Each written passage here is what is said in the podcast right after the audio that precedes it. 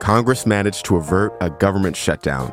The Supreme Court starts its new term today, and a suspect was arrested in the killing of Tupac.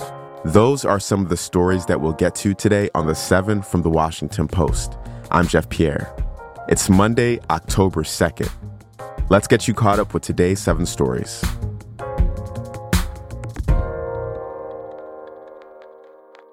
Number one. On this vote, the yeas are 335, the nays are 91. Two thirds being in the affirmative, the rules are suspended. The bill is passed, and without objection, the motion to reconsider is laid on the table. Congress reached a last minute deal to avoid a government shutdown. With hours to spare on Saturday, the House and the Senate passed a stopgap spending measure that'll keep the government open through mid November. House Democrats eventually supported Speaker Kevin McCarthy's proposal. It includes disaster relief funds and a reauthorization of the Federal Aviation Administration. But funding for Ukraine was stripped from the bill. That reflects some Republicans' opposition to helping Ukraine in its war against Russia. Many of the 90 Republicans who voted against the bill are now calling for McCarthy's removal, including Florida Representative Matt Gaetz, who appeared yesterday on ABC's This Week. I don't think the adult in the room would allow America to sit atop a $33 trillion debt. We want to move to single subject spending bills. So he made that commitment, he broke it. And if at this time, next week, Kevin McCarthy is still Speaker of the House, it will because, be because the Democrats bailed him out and he can be their Speaker, not mine. There's another thing to consider. Back when McCarthy was trying to win votes to be Speaker in January, he agreed to lower from five to one the number of members required to force a vote to oust him. If House Republicans decide to push forward this week, there could be even more drama in the House.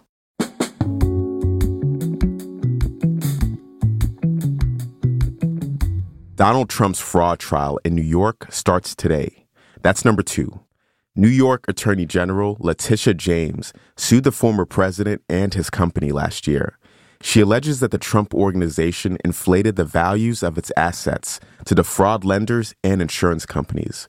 Trump faces $250 million in financial penalties in this case, and he can even be forced to sell his New York properties. He's expected to testify at some point in the trial, which could last for months.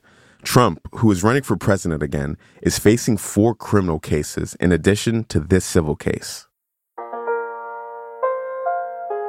At number three, the Supreme Court's next big term begins this morning. The court is going to be looking at some big issues, including voting rights and gun regulations. It'll also rule on laws that would restrict social media companies from removing some political posts. The justices will also have some work to do on rebuilding trust in their work. Polls show that public approval of the Supreme Court is at historically low levels. This follows a string of ethics controversies.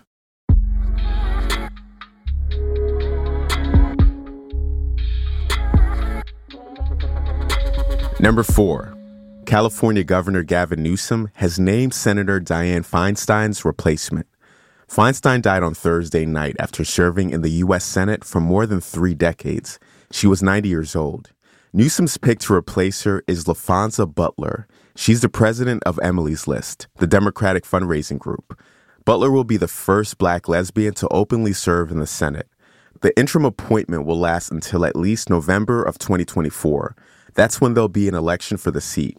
Three of California's top Democratic House members are already involved in a contentious primary contest. Number five 27 years.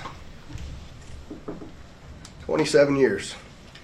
For 27 years, the family of Tupac Shakur has been waiting for justice. We are here today to announce the arrest of 60 year old Dwayne Keith Davis, aka Keffe D, for the murder of Tupac Shakur.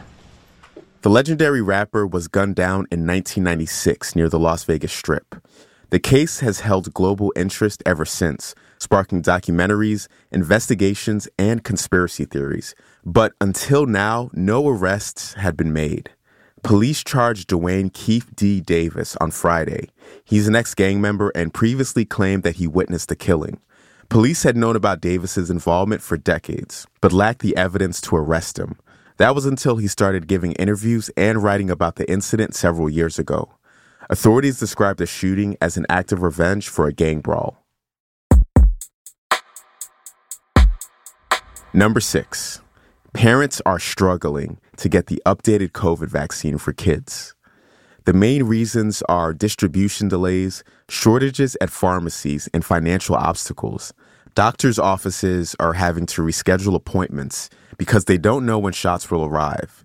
This could pose some problems, especially because infants, along with older adults, have the highest rate of COVID linked hospitalizations.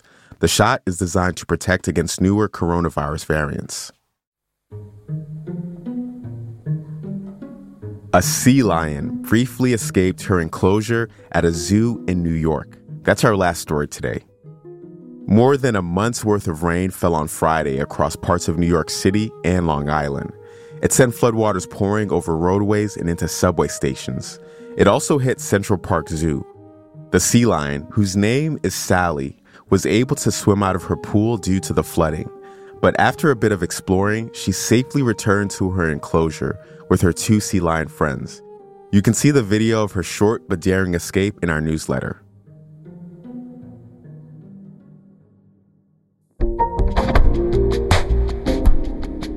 You're all caught up for today. But if you're looking for more about the legacy of Dianne Feinstein, our afternoon show, Post Reports, devoted an entire episode to her life and career. Look for Post Reports wherever you listen to podcasts. I'm Jeff Pierre, and I will meet you back here tomorrow.